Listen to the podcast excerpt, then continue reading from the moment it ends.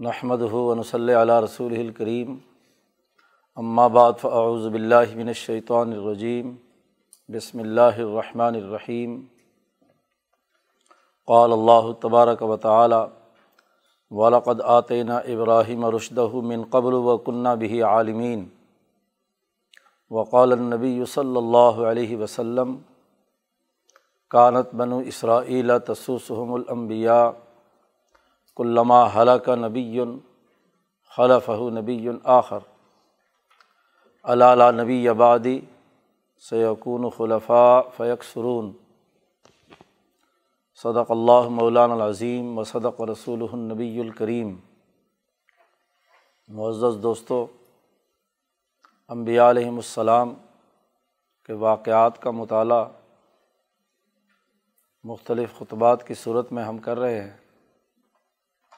حضرت آدم علیہ السلام سے لے کر حضرت نو علیہ السلام، صالح اور حود علیہ السلام تک کے انبیاء کے واقعات پر ہم نے ایک نظر ڈالی ہے۔ آج حضرت ابراہیم علیہ السلام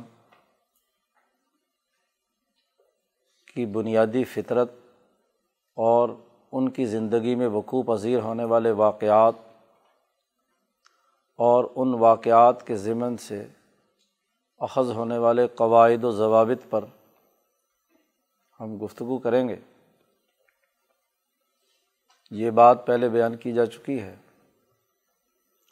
کہ ان نوع انسانیت جب حضرت آدم علیہ السلام کی صورت میں اس دنیا میں آئی تو اس کا پہلا فیض یہاں اس عرض پر حیوانی تقاضوں کے مطابق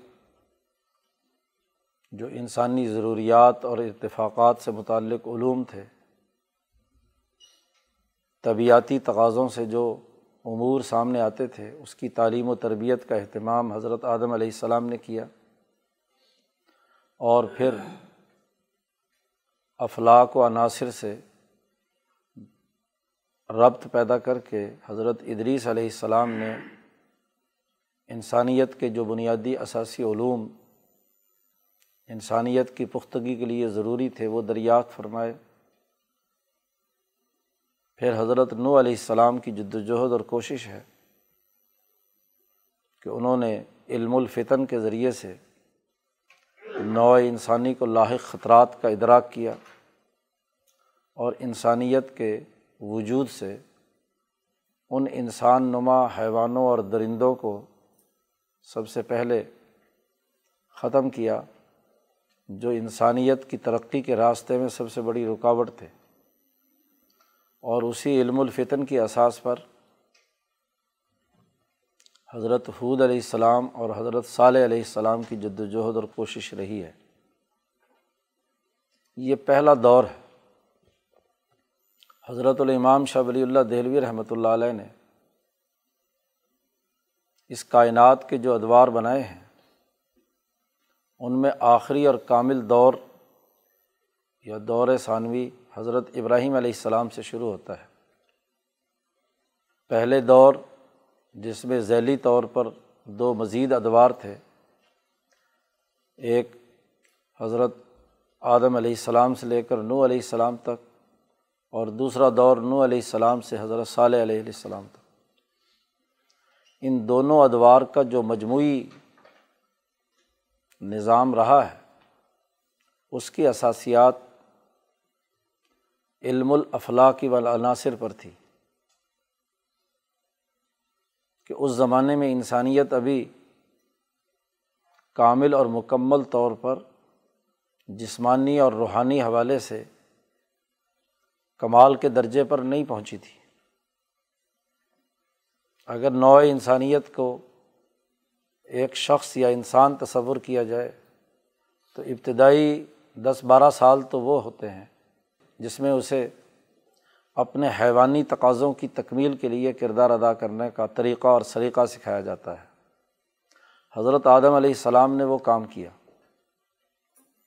جب انسان شعور کی آنکھ کھولتا ہے نوع انسانیت نے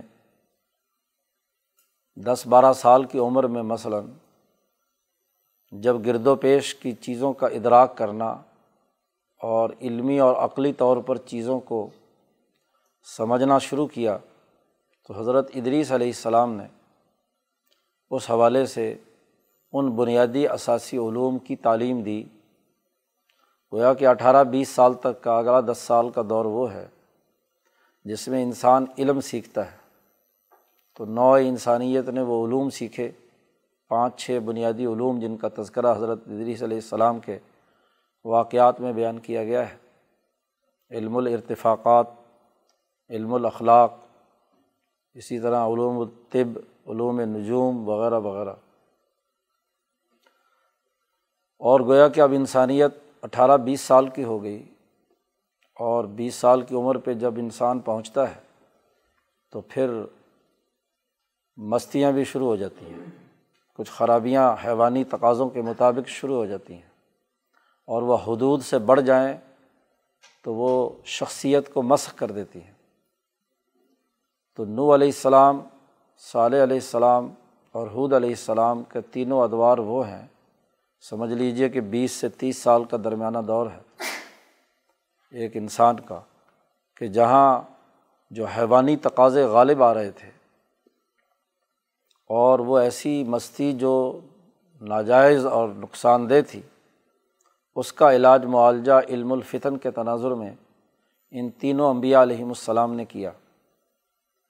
تیس سال کی عمر جب انسان کی ہو جاتی ہے، تو ایک خاص قسم کا ٹھہراؤ اس کی طبیعت میں آنا شروع ہو جاتا ہے۔ اب وجود حیوانی کے تقاضوں کا ایک مرحلہ مکمل ہو چکا ہوتا ہے۔ اب وہاں وجود روحانی کی بھی ضرورت ہوتی ہے، وہ اپنے مستقبل کے بارے میں سوچتا ہے، علمی تقاضے سامنے آتے ہیں، روح کی تکمیل کی تڑپ پیدا ہوتی ہے۔ تو یہ وہ دور ہے جو حضرت ابراہیم علیہ السلام سے شروع ہوتا ہے کہ اب انسانیت کے وجود روحانی کی تکمیل کے لیے اب اس میں ایسا ٹھہراؤ آ چکا ہے۔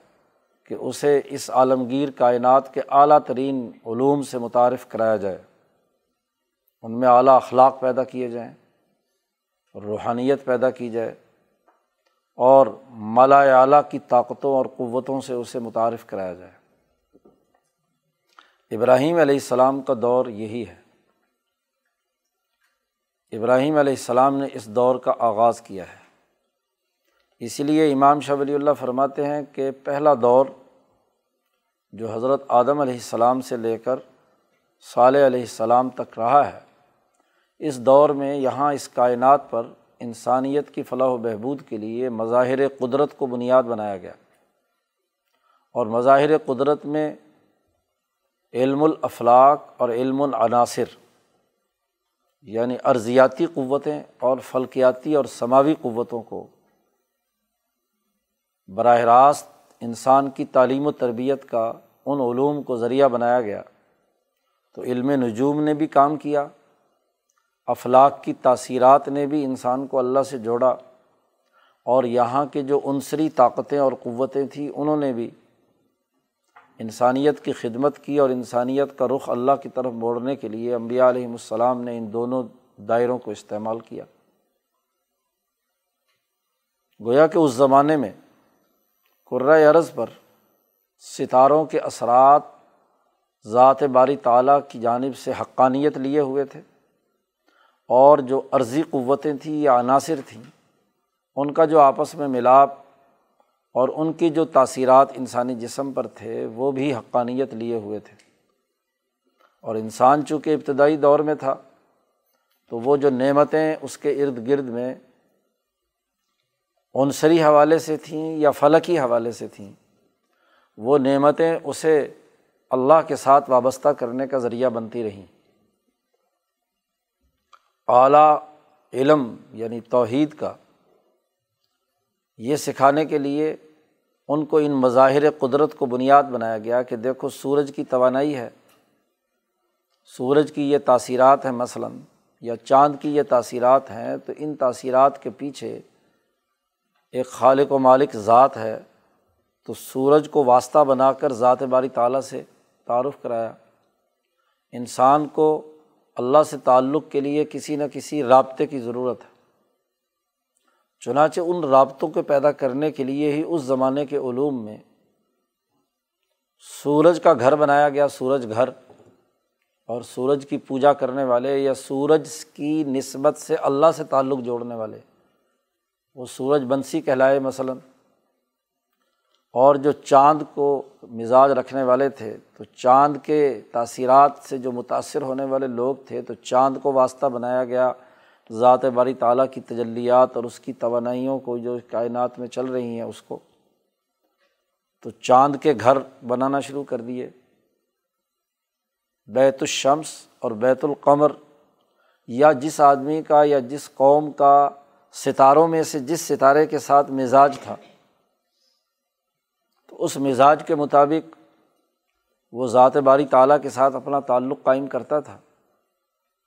جس کے زیر اثر وہ پیدا ہوتا تھا، اس کے اثرات اور نتائج اس پر آتے تھے۔ تو ان اثرات کو واسطہ بنایا جاتا تھا ذات باری تعالیٰ کی طرف۔ مثلاً قطب شمالی میں طلوع ہونے والا ستارہ اس کا ایک خاص اثر ہوتا ہے، تو اس اثر کی بنیاد پر انہوں نے اس کے گھر بنانے شروع کر دیے اس کے ساتھ۔ تو شروع میں تو یہ تمام ذرائع اور وسائل ذات باری تعالیٰ سے تعلق قائم کرنے کے تھے، ادریس علیہ السلام کے زمانے میں۔ لیکن گزرتے ایام کے ساتھ امبیا سے دور ہونے کے بعد، فخلف امباد خلف۔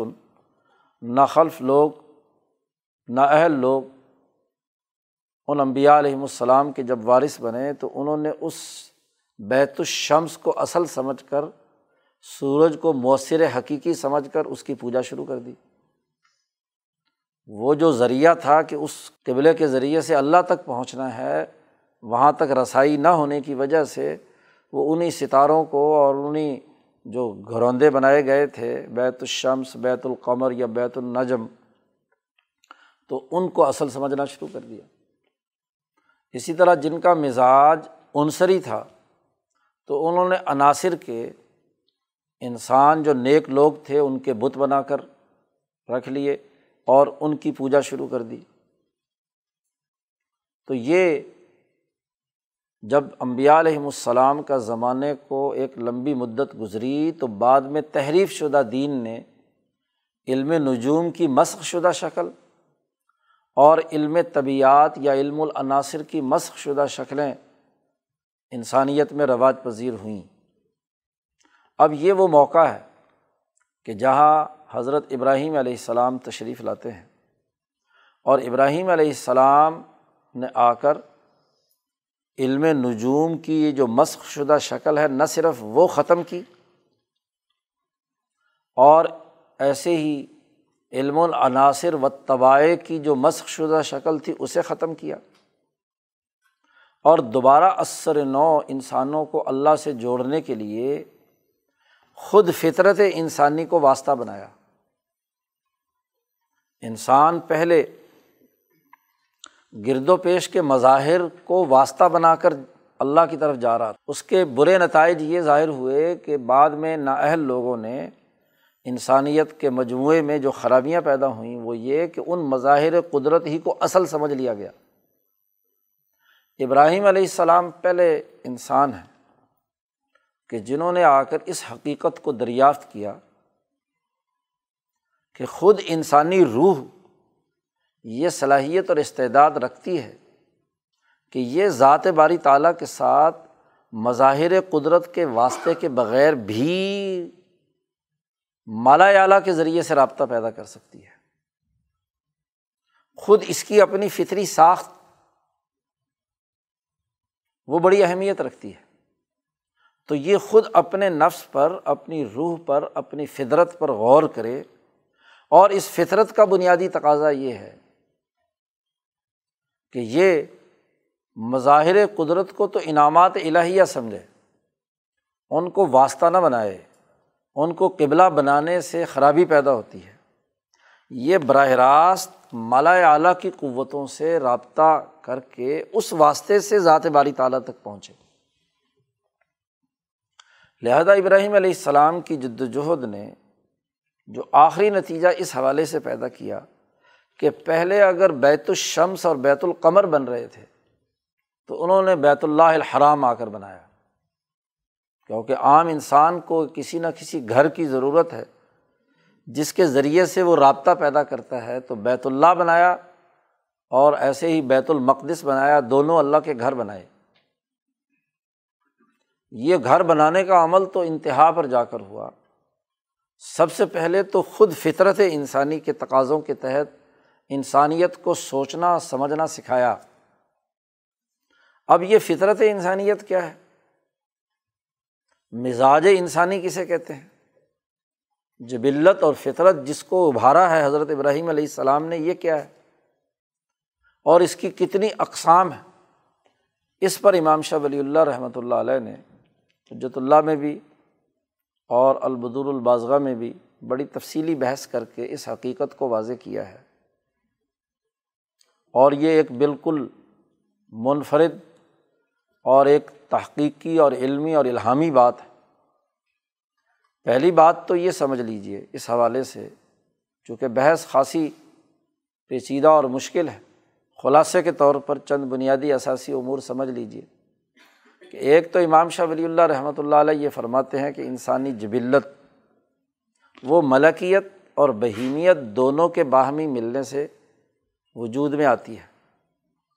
اور پھر اس کے تناظر میں آٹھ اقسام بیان کی ہیں کہ ملکیت عالیہ اور بہیمیت شدیدہ صفیقہ، صاف ستھری اور مضبوط بہیمیت۔ اسی طرح ملکیت صافلہ اور بہیمیت ضعیفہ محلحلہ تو یہ چار یعنی دو ملکی قوت کی دو استعدادیں اور صلاحیتیں ہیں اور دو بہیمی قوت کی حالتیں ہیں۔ اور پھر ان کے درمیان یا تصالو ہوگا یا تجازب ہوگا۔ دونوں کے درمیان یا صلح ہوگی، جسے تصالو کہتے ہیں، اور یا دونوں کے درمیان ایک دوسرے سے کشاکش ہوگی، ایک دوسرے کے خلاف کام کریں گے تجازب ہوگا۔ اس طرح کل آٹھ اقسام بیان کی اور تمام انسان ان آٹھ اقسام کے اندر ہیں۔ کوئی اس سے باہر نہیں ہے اور اس سے لاکھوں کروڑوں قسمیں بن سکتی ہیں کہ ملکیت عالیہ کس درجے کی ہے اور بہیمیت شدیدہ صفیقہ کس درجے کی ہے اس کے سینکڑوں ہزاروں لاکھوں درجات ہو سکتے ہیں بہت ہی اعلیٰ درجے کی شدید اور بہت ہی کمزور اگر ہم سو ڈگری دیں ملکیت کو، تو پچاس عالیہ کی ہو سکتی ہیں، پچاس صافلہ کی ہو سکتی ہیں۔ اسی طرح بالفرض بہیمیت کا معاملہ ہے، تو اس میں بھی شدیدہ اور ضعیفہ کے درمیان ایسے ہی لاکھوں کروڑوں درجات بن سکتے ہیں کہ کون سا کس درجے میں اس کی بہیمیت شدید ہے اور کون ہے جس کی کس درجے میں بہیمیت ضعیف ہے اور کتنی ضعیف ہے۔ تو ضعف کے بھی درجات ہیں اور شدت اور قوت کے بھی درجات ہیں۔ پھر اس کے ساتھ ساتھ تصالح کی جو نوعیت ہے کہ دونوں قوتوں میں صلح ہو، تو یہ صلح کی اعلیٰ ترین شکل کیا ہو سکتی ہے؟ ممکنہ طور پر۔ اور اسی تصالح کی کم سے کم درجے کی حالت کیا ہو سکتی ہے؟ کیونکہ صلاح کی بھی ہزاروں قسمیں ہو سکتی ہیں۔ اسی طرح تجازب کہ دونوں کے درمیان کشمکش ہے۔ تو کشمکش کس درجے کی ہے؟ اس کے بھی ہزاروں لاکھوں درجے بن سکتے ہیں۔ تو تمام کل دنیا انسانیت یا نوع انسانیت ان آٹھ درجات کے تناظر میں اپنی کوئی نہ کوئی جبلت اور فطرت رکھتے ہیں۔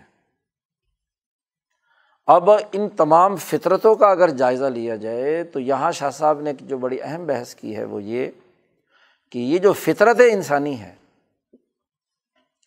جس پر انسان پیدا ہوتا ہے کلو مولود یولد الفطرہ، کہ ہر پیدا ہونے والا بچہ ایک خاص فطرت، جبلت پر پیدا ہوتا ہے اور وہ فطرت اسلام ہے۔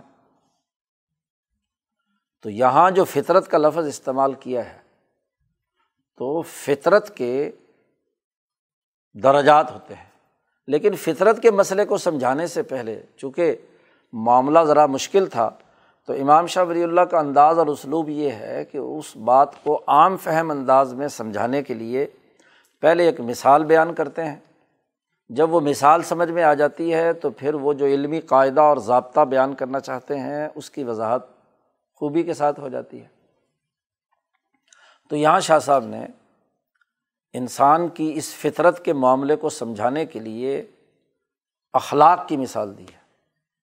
اور خلق میں بھی مثلاً خلق شجاعت، بہادری کا خلق۔ تو بہادری کا مثلاً ایک خلق ہے، جس کی بنیاد پر ہم کسی انسان کی تعریف کرتے ہیں کہ بڑا بہادر ہے۔ تو اگر بہادری کے مختلف لیول دیکھے جائیں، انسانوں کے مجموعی مطالعے سے، مختلف انسانوں کا تجزیہ کر کے، سروے کر کے، ہم اگر انسانوں کی بہادری کے اعتبار سے درجہ بندی کرنا چاہیں تو امام شاہ ولی اللہ فرماتے ہیں کہ وہ ممکنہ طور پر پانچ ہی ہو سکتے ہیں۔ کہ وہ شجاعت کا خلق جو ہے وہ جو کسی انسانوں میں پایا جاتا ہے، اس کی ممکنہ شکلیں پانچ ہوں گی۔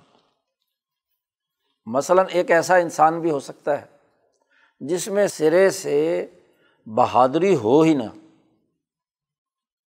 ایسی صورت کہ اس کو اگر بہادر بنانے کے لیے سارے حربے استعمال بھی کیے جائیں تو وہ گویا کہ بہادر کبھی نہیں بن سکتا۔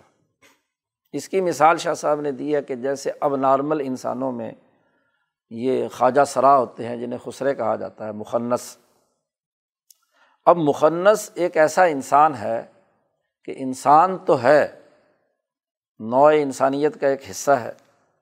لیکن اس کے وجود میں ملکیت اور بہیمیت یا مردانہ اور زنانہ خصوصیات کے حوالے سے ایسی خرابی پیدا ہو گئی ہے کہ مخنص میں کبھی بھی بہادری کا معاملہ نہیں ہو سکتا۔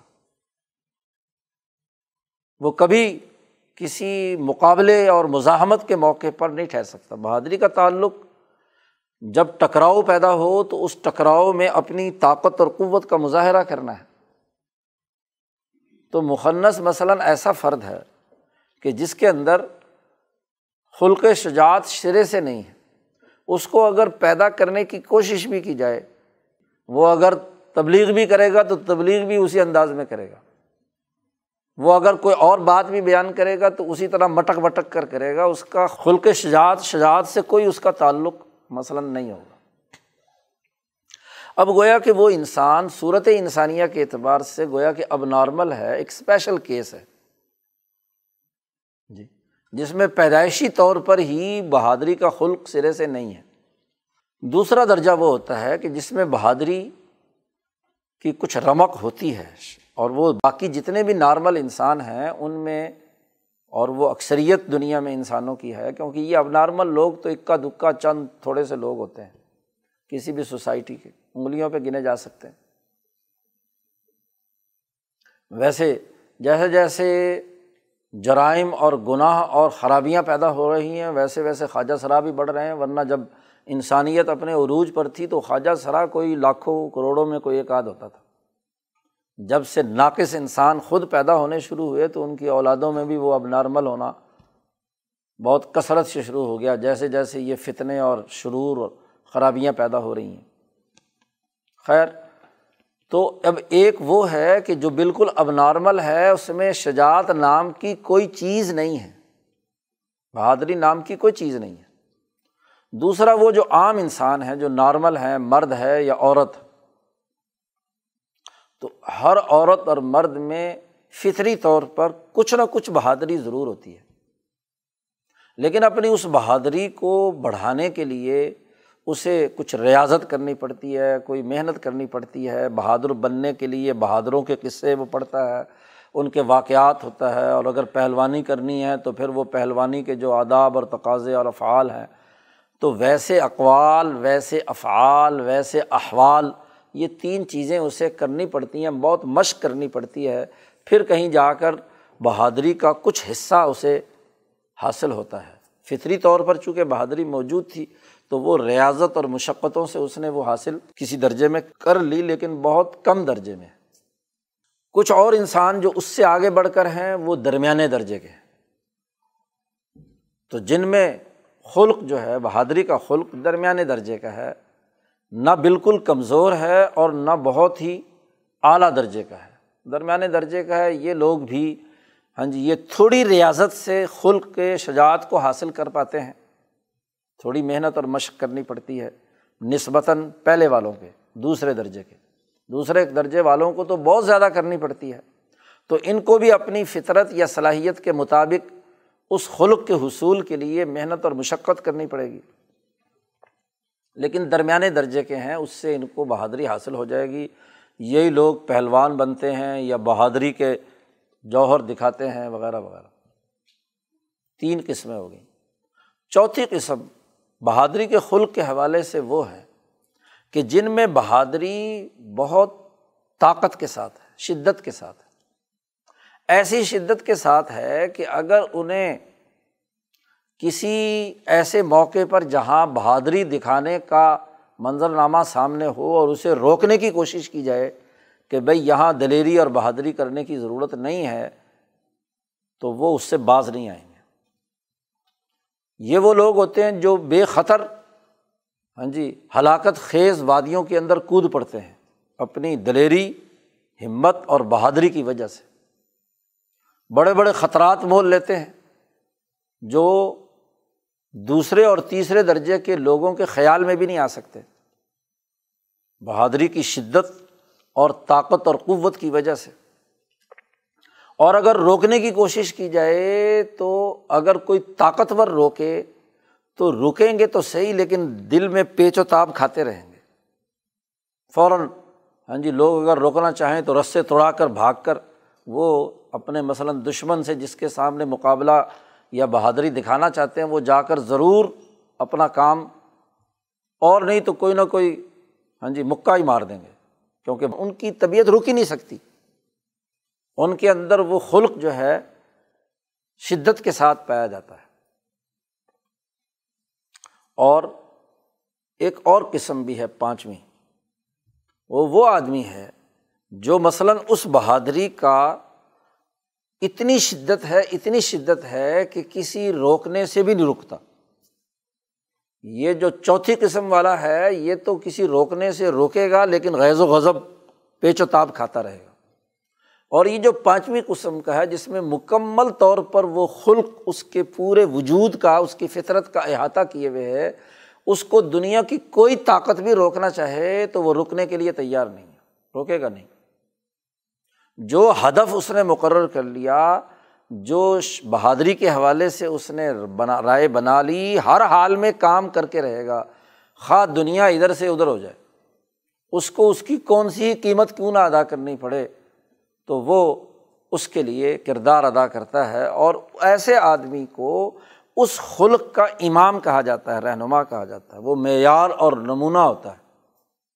جیسے مثلاً رستم پہلوان پہلوانی میں، سہراب پہلوان، یا یہاں ہر قوم کے اندر بہادروں کے ایسے لوگ ہوتے ہیں کہ جس کو کوئی شکست نہیں دے سکتا۔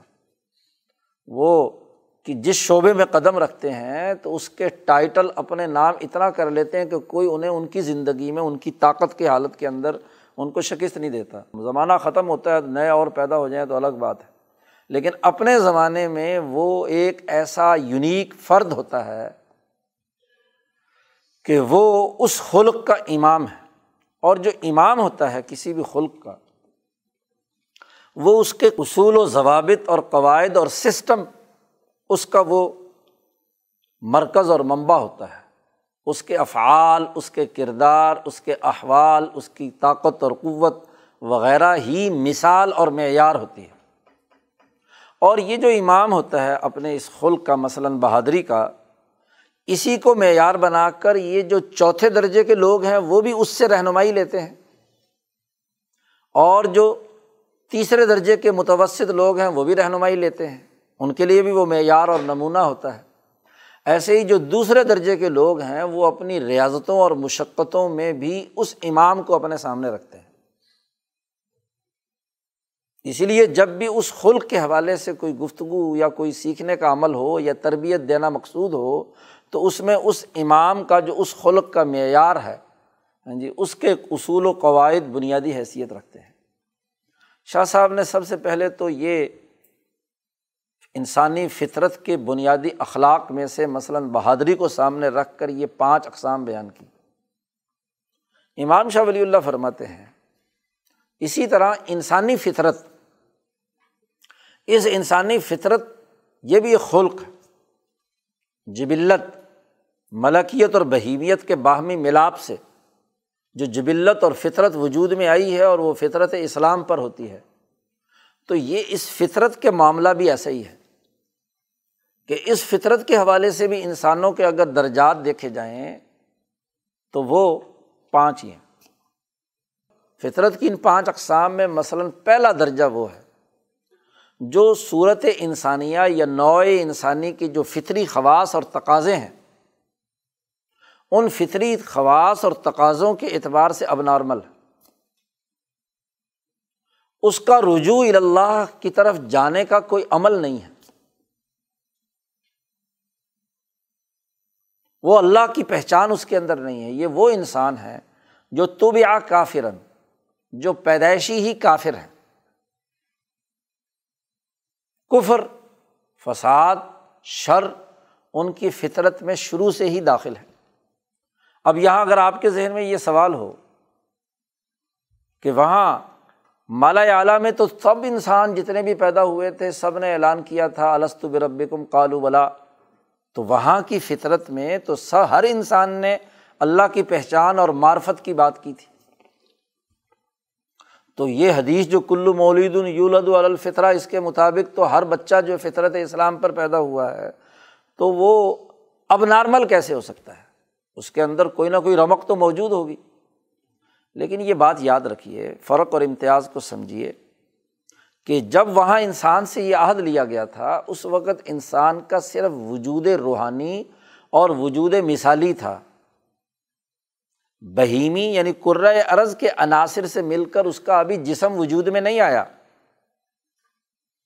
وہاں تو اس کی اس وجود ملاکوتی اور روح نے اقرار کیا تھا کہ السط برب کم کالو بلا ایک خدا کی وحدانیت کا۔ اب جب یہ وجود، جب دنیا میں وجود خارجی کے طور پر اس دنیا میں آیا ہے، اور اس کے اس وجود پر بہیمیت اور حیوانیت کا پردہ چڑھایا گیا یعنی وجود بہیمی اس کا بنا، تو جبلت جو عرض پر بنے گی، وہ بہیمیت اور ملکیت کے باہمی ملاپ سے بنے گی۔ اور بہیمیت اگر اعلیٰ ترین درجے پر ہے اور ملکیت کے اندر جو توانائی تھی وہ اس بہیمیت نے اتنی چھپا دی، اتنی چھپا دی کہ اس کا ظہور کا کوئی موقع نہیں مل رہا۔ انسان تو ہے، روح ہے اس کے اندر انسان کے۔ لیکن بہیمیت اس کے اوپر اتنا احاطہ کیے ہوئے ہے کہ کوئی سوراخ اس کے اندر نہیں رہا کہ بہیمیت یعنی نسمک باڈی میں اس روح کے جو نقطۂ نورانی کا کوئی اثر پہنچے۔ تو پیدائشی ہی اس کی بہیمیت کے اندر یہ خرابی پیدا ہو گئی، اب نارمل ہو گیا۔ اور یہ دنیا میں بہت ہی کم لوگ ہیں۔ ایسے اب نارمل لوگ بہت کم ہیں۔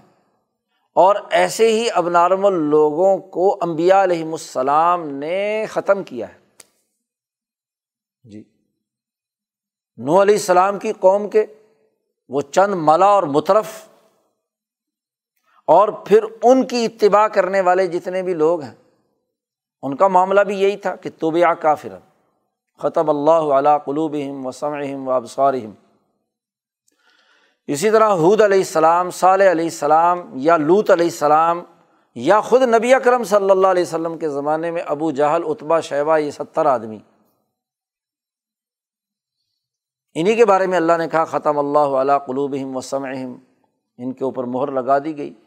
مہر سے مراد اس پیدائش کے وقت ایک ایسا اب نارمل ماحول کہ جس سے وہ گویا کہ پیدا ہی مخنص ہوئے تھے۔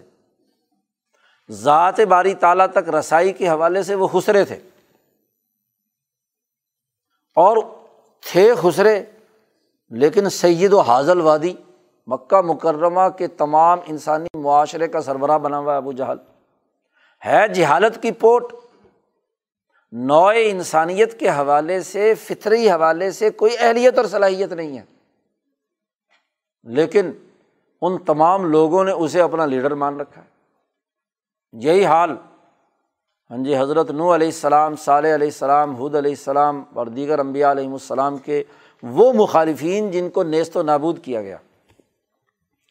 تو یہ فطرت انسانی کے حوالے سے ایسے اب نارمل تھے کہ اللہ تک رسائی حاصل کرنے کی، ان کی بہیمی طاقت اور قوت کی خرابی کی وجہ سے رسائی ان کو حاصل نہیں ہوئی، تو اور یہ انسانوں میں لیڈر اپنے آپ کو بنا رہے ہیں، تو ان کا خاتمہ ضروری تھا۔ یا جیسے شاہ صاحب نے یہاں مثال دی ہے، وہ جو آگے حضرت موسیٰ علیہ السلام کے قصے میں معاملہ آئے گا، جس بچے کو خضر علیہ السلام نے قتل کر کے پھینک دیا تھا، تو وہاں بھی طب آکا کہ وہ پیدائشی اب نارمل تھا۔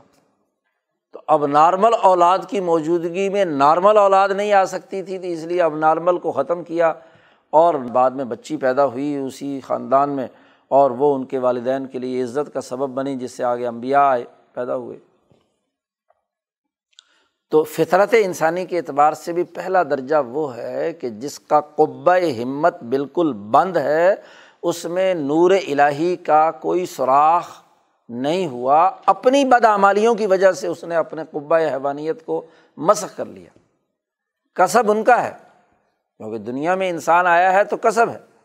تو بد اعمالیوں کے نتیجے میں فطرت مسخ کر کے حیوانیت کے درجے پہ لے گئے۔ دوسرے درجے کے وہ لوگ ہیں کہ جن میں دنیا کی اکثریت انسانیت ہے۔ اس میں ذات باری تعلیٰ کے ساتھ فطرت انسانیت کے جو بنیادی علوم ہیں، علوم الارتفاقات اور علوم التوحیدی و صفات، یہ دونوں علوم ان لوگوں کے اندر بہت تھوڑے درجے کے ہیں۔ اور ان کو حاصل کرنے کے لیے ان کو رہنما کی ضرورت ہے، امام کی ضرورت ہے، اور انہیں ریاضتیں کرنے کی ضرورت ہے، اپنی کوششیں اور جد وجہد کی ضرورت ہے۔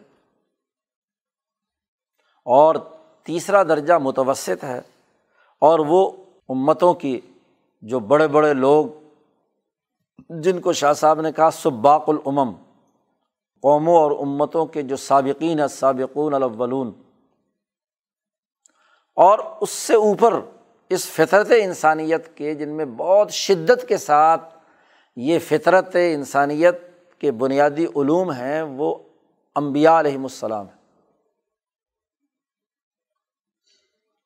عام امبیا علیہم السلام وہ تمام امبیا علیہم السلام جن کو حکم دیا گیا ہے کہ ابراہیم علیہ السلام کی اتباع کرو۔ وہ تمام امبیا اور آخری قسم، اس میں دنیا میں صرف ایک ہی انسان پیدا ہوا ہے، نہ ان سے پہلے کوئی پیدا ہوا اور نہ ان کے بعد کوئی ہوا۔ المام و فلفطرہ یا امام الناس، وہ حضرت ابراہیم علیہ السلام۔ ابراہیم علیہ السلام فطرت انسانی کے امام ہیں۔ اس لیے کہا، انی جائلو کا لناسی امامہ ہم نے آپ کو انسانیت کا امام بنایا ہے۔ ان کی یہ فطرت اتنی اعلیٰ درجے کی، اتنی اعلیٰ درجے کی ہے کہ وہ کل انسانیت کے لیے، درمیان انسانیت میں آئے ہیں۔ اور وہ کل انسانیت کے لیے امام بنائے ہیں۔ امام شاہ ولی اللہ صاحب فرماتے ہیں کہ ابراہیم علیہ السلام اس صلاحیت اور استعداد کے حامل وہ الاظم پیغمبر ہیں کہ نہ ان سے پہلے ایسا انسان پیدا ہوا اور نہ ان کے بعد قیامت تک کوئی انسان پیدا ہوگا۔ وہ فطرت انسانیت کے بنیادی اثاثی اصولوں، انسانیت کیا ہے؟ انسانیت کی ترقی کا راستہ کیا ہے؟ اس کے لیے علوم التوحیدی و صفات، اس کے لیے علوم الارتفاقات وغیرہ وغیرہ۔ ابراہیم علیہ السلام کی فطرت میں داخل ہے۔ ابراہیم علیہ السلام کی جو یہ ساخت اور فطرت تھی، اس فطرت کے اظہار کے لیے بہت سے واقعات وقوع پذیر ہوئے ان کی زندگی میں۔ یہ جو فطرت تھی، یہ اصل میں ہے کیا؟ کہ انسانیت کا جو ماڈل اللہ تبارک و تعالیٰ نے سب سے پہلے قضائے خدا بندی کے وقت تیار کیا تھا کہ ایک ایسی مخلوق اور ایسا خلیفہ اور نائب میں دنیا میں بناؤں گا، ایک ایسی نو تشکیل دوں گا جس کا معیار اعلیٰ ترین درجے کا یہ ہوگا۔ جس کو شاہ صاحب کی اصطلاح میں امام نوع انسانی یا الانسان الہی یا الحقیقت الانسانیہ مختلف اصطلاحات شاہ صاحب استعمال کرتے ہیں اور اس میں شاہ صاحب کا انداز اور اسلوب یہ ہوتا ہے کہ شاہ صاحب سے پہلے جنہوں نے ان حقائق کائنات پر غور و فکر کیا ہے، جیسے مثلاً حضرت شیخ محی الدین ابن عربی ہیں یا مجدین صوفیہ میں سے دوسرے لوگ ہیں، شیخ عبد القادر جیلانی ہیں یا اسی طرح نقش بندی حضرات ہیں، چشتی حضرات ہیں۔ اور یا شاہ صاحب سے کچھ پہلے حضرت مجد الفسانی ہیں، تو ہر ایک نے اپنے اپنے مشاہدے اور دیکھنے کے بعد اپنی استطاعت کے مطابق حقائق کائنات میں جس حقیقت کا جو نام رکھا۔ شاہ صاحب کہتے ہیں ناموں سے کیا فرق پڑتا ہے؟ حقیقت تو ایک ہے۔ اس حقیقت کو اگر ایک بزرگ نے حقیقت انسانیہ سے تعبیر کیا ہے، جنہوں نے حقائق پر بحث کی ہے اور اگر ایک بزرگ نے اسے نوع انسانیت کے تناظر میں بحث کی تو الانسان الہی کہہ دیا۔ تو یہ انسان الہی کہیں یا ہاں جی حقیقت انسانیہ کہیں تو اس حقیقی انسان کا دنیا میں جو کامل اور مکمل ظہور ہوا ہے، وہ انسانی نقطۂ نظر سے، وہ حضرت ابراہیم علیہ السلام کا کہ ان کو انسانی روح کامل کے واسطے سے علوم منتقل ہوئے اور ابراہیم علیہ السلام کی روح جو ہے وہ کمال کے اعلیٰ ترین درجے پر پہنچی۔ مالا اعلیٰ کے واسطے سے ذات باری تعلیٰ کا جو ارادہ اور اختیار کا قضائے خدا بندی کا جو دائرہ تھا، اس تک ابراہیم علیہ السلام نے رسائی حاصل کی، جہاں ابھی نہ اس ادریس پہنچے تھے اور نہ کوئی اور نبی پہنچا تھا۔ سب سے پہلے وہاں حضرت ابراہیم علیہ السلام پہنچے اور اس کے ذریعے سے ان پر ایک حالت اور کیفیت طاری ہوئی اور فطرت انسانیہ اپنی پوری شدت، طاقت، قوت کے ساتھ ان کے وجود کے اندر شرائط کر گئی۔ اسی کو اللہ پاک نے کہا کہ جیسے ابراہیم علیہ السلام علما بالا کا اشدہ ہو آتے ہی نہ ہو جب اپنی جوانی کو پہنچے ہو تو ہم نے حکم اور علم انہیں عطا کیا۔ تو علوم کا نزول اس انسان الہی کے واسطے سے ابراہیم علیہ السلام کی روح پر آیا۔ تو فطرت بہت طاقتور بن کر سامنے آتی ہے۔ مالا اعلیٰ کی قوتیں ان کے سامنے آئی ہیں۔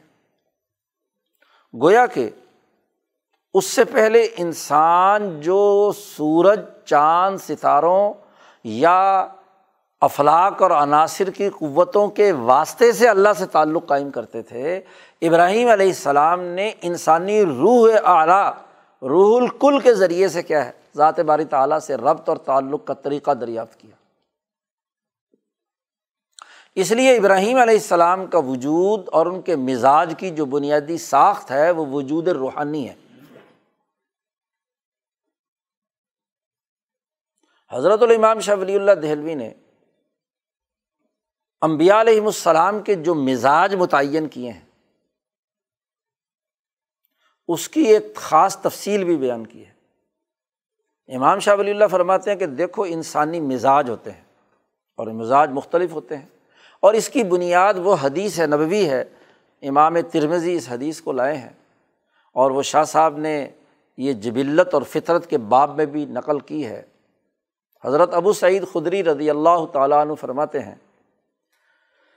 کہ آخر زمانہ تھا نبی کرم صلی اللہ علیہ وسلم کا۔ آپ صلی اللہ علیہ وسلم نے صحابہ کو جمع کیا اور آپ صلی اللہ علیہ وسلم نے کائنات کے آغاز سے بات شروع کی اور کائنات کے اختتام تک انسانی امور اور اخلاقیات اور اقدار اور تخلیقات سے متعلق بڑی تفصیلی گفتگو فرمائی۔ یہ روایت عمران ابن حسین سے بھی ہے۔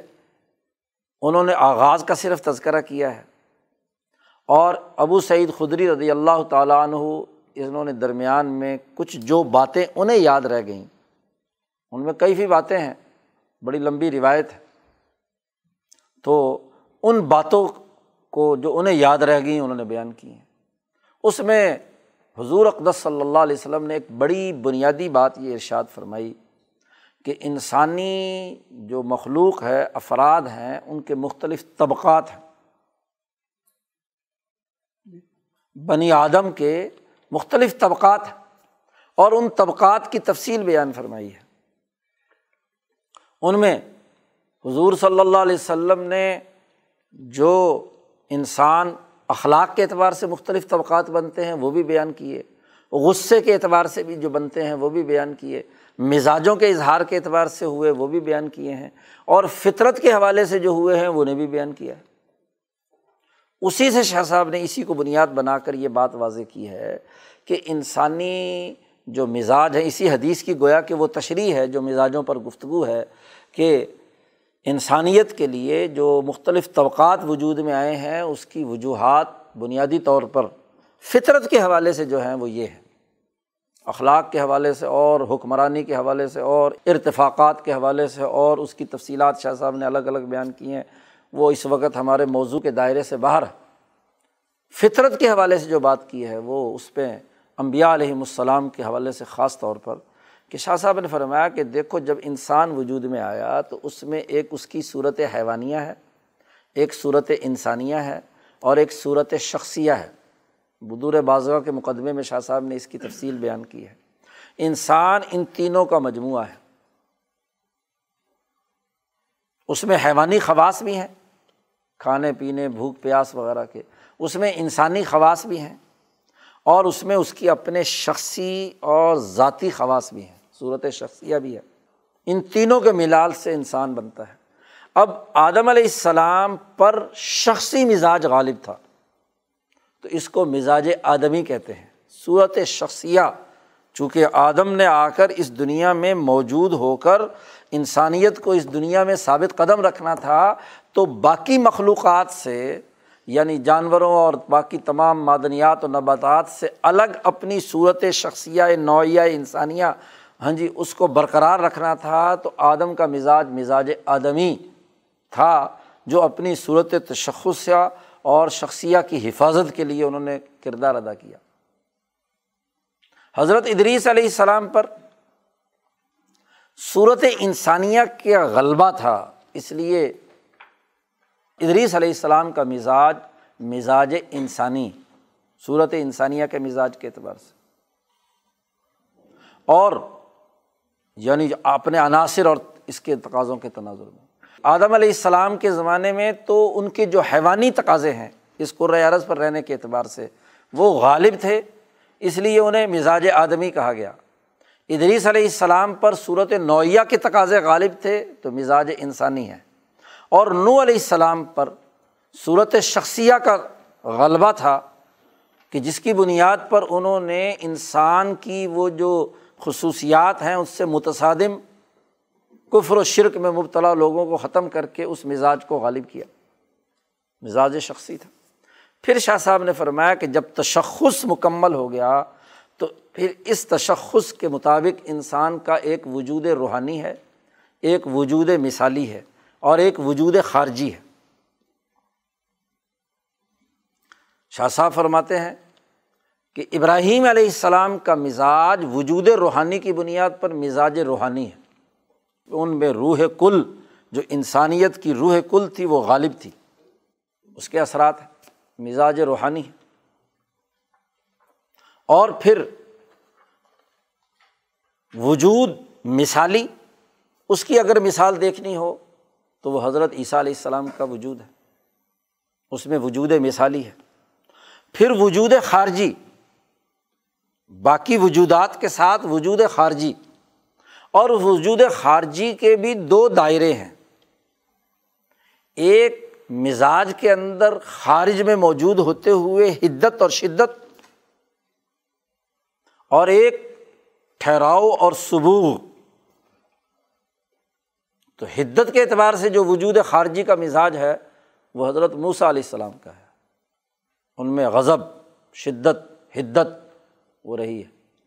اور وجود خارجی میں سبوغ کے اعتبار سے، جس میں وجود روحانی بھی ہے، وجود مثالی بھی ہے، وجود خارجی بھی ہے، اور اس کے ساتھ ساتھ سبوغ ہے، ٹھہراؤ ہے۔ اور وہ ٹھہراؤ بہیمی قوت کے عناصر کی مدد اور اس کی طاقت اور قوت سے ہے قرۂۂ عرض کی طاقتوں اور قوتوں کے ساتھ۔ ہے تو وہ مزاج داودی ہے۔ اور جس میں تمام مزاج آ کر مل گئے۔ تمام مزاج، وجود روحانی بھی، مثالی بھی، خارجی بھی، اور اس وجود خارجی کو مالا اعلیٰ کی طاقتوں اور قوتوں کی مدد بھی حاصل تھی۔ وہ الاسم الجامع مزاج محمدی ہے، صلی اللہ علیہ وسلم۔ جس میں تمام وجودات، تمام تشخصات اعلیٰ ترین شکل میں اور مالا اعلیٰ کی مکمل تائید اور مدد کے ساتھ جو سبوغ پیدا ہوا۔ جو طاقت اور قوت اور شناخت پیدا ہوئی، جو ٹھہراؤ پیدا ہوا، جو ایک بہت اعلیٰ درجے کا عمل پیدا ہوا، وہ حضرت محمد مصطفیٰ صلی اللہ علیہ وسلم، امام الانبیاء یا نبی الانبیاء صلی اللہ علیہ وسلم کی ذات گرامی ہے۔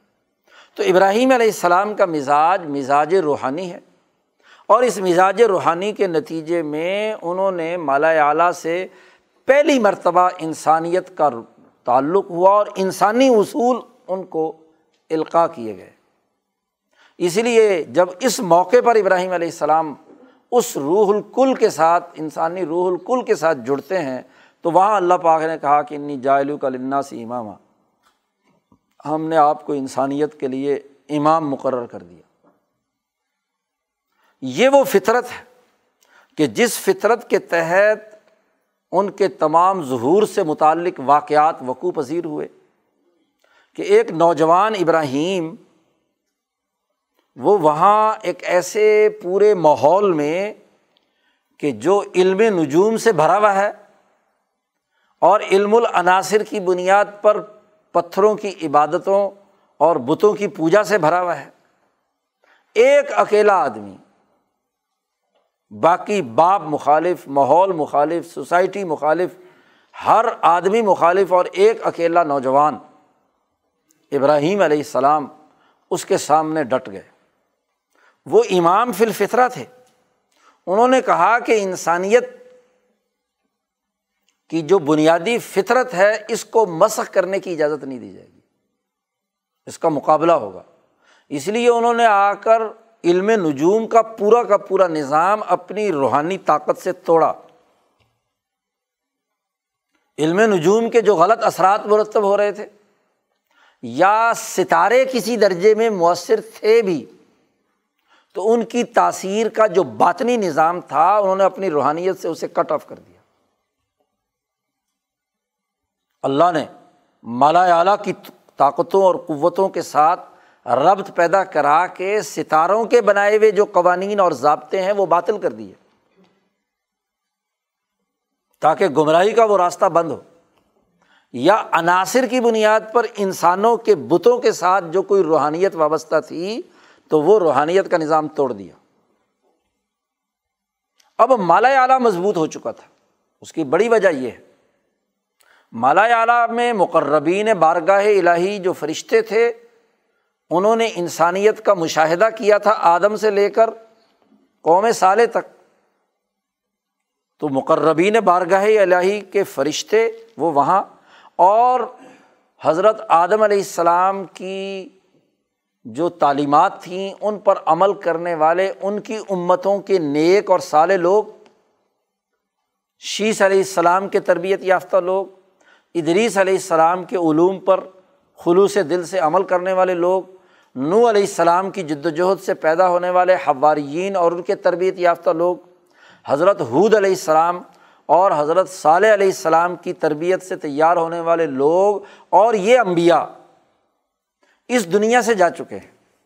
اور جب یہ دنیا سے جاتے ہیں تو مالا اعلیٰ کی جو ساخت امام شاہ ولی اللہ بیان فرماتے ہیں وہ یہ کہ یہ مقربین بارگاہ الہی کی ارواہ مقدسہ بھی مالا اعلیٰ کا حصہ بن جاتی اب وہاں مالا اعلیٰ کا اجماع ہو گیا۔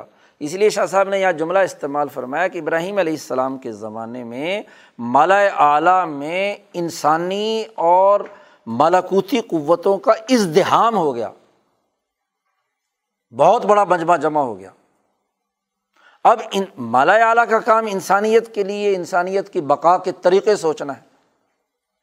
ابراہیم علیہ السلام اپنے وجود روحانی سے جب مالا اعلیٰ میں پہنچتے ہیں تو اس مالا اعلیٰ کے اجماع کے جو بنیادی فیصلے،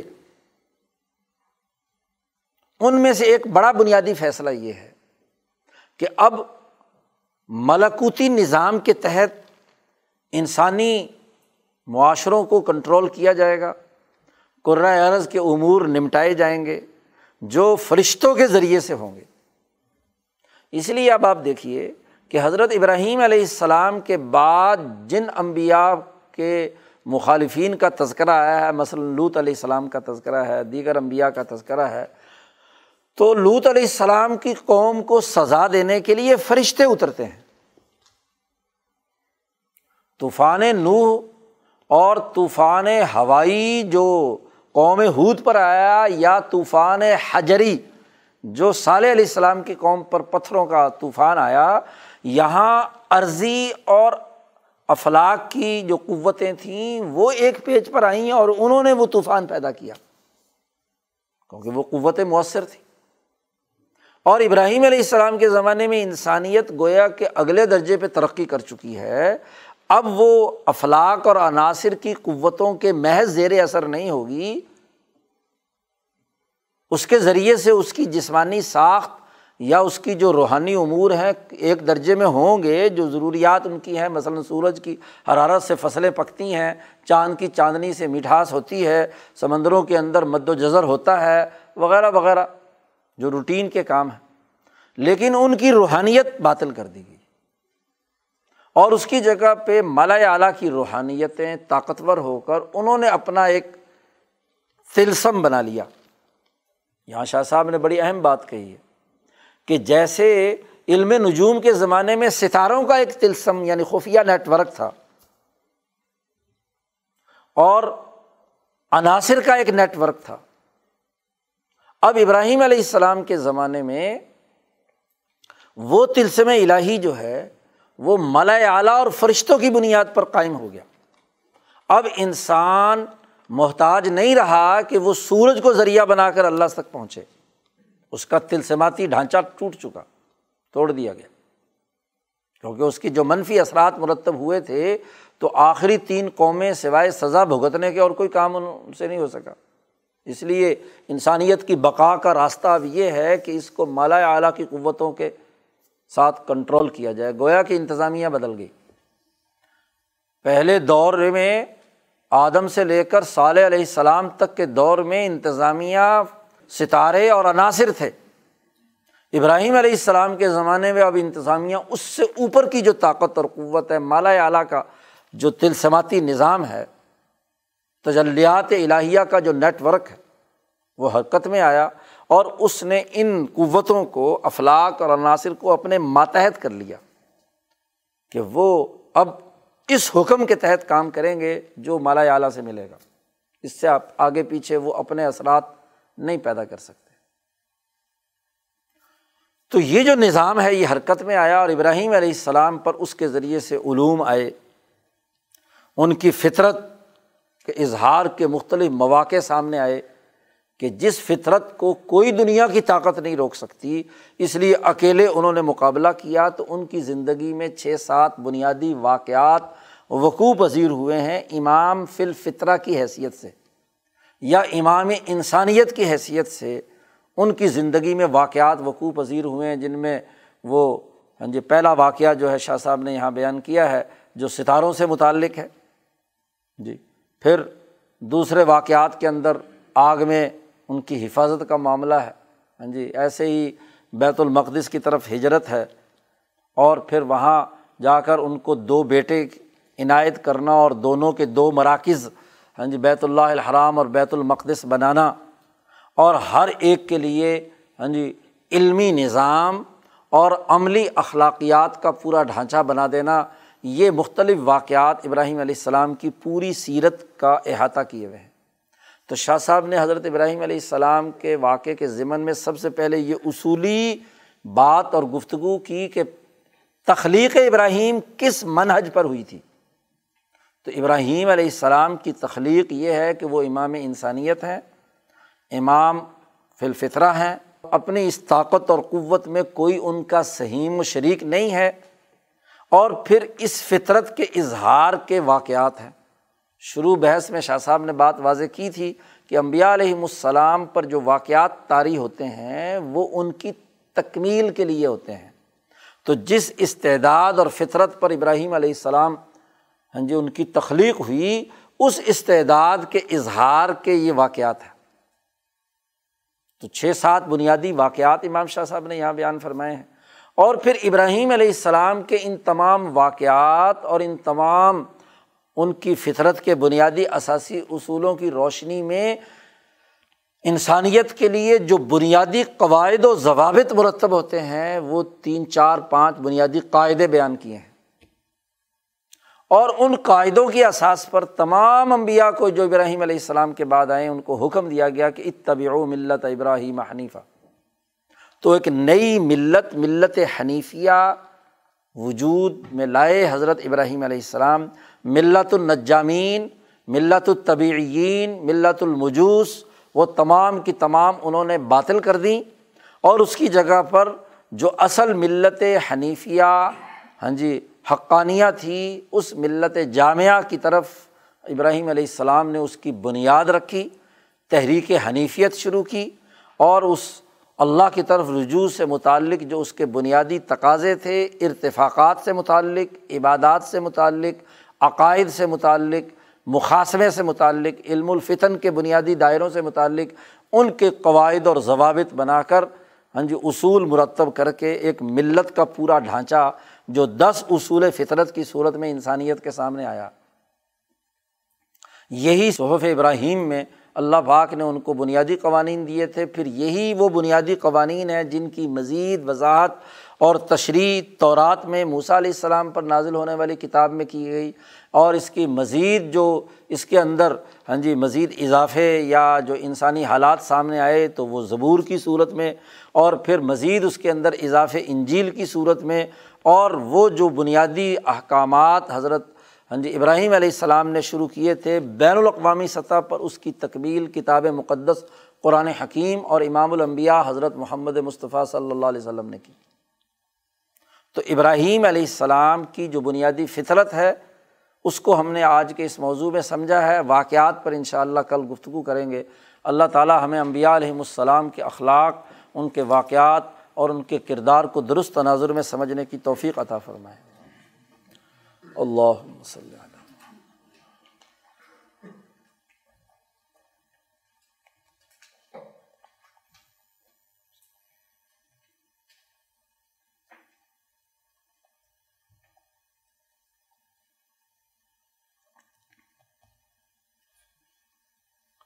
اجمعین۔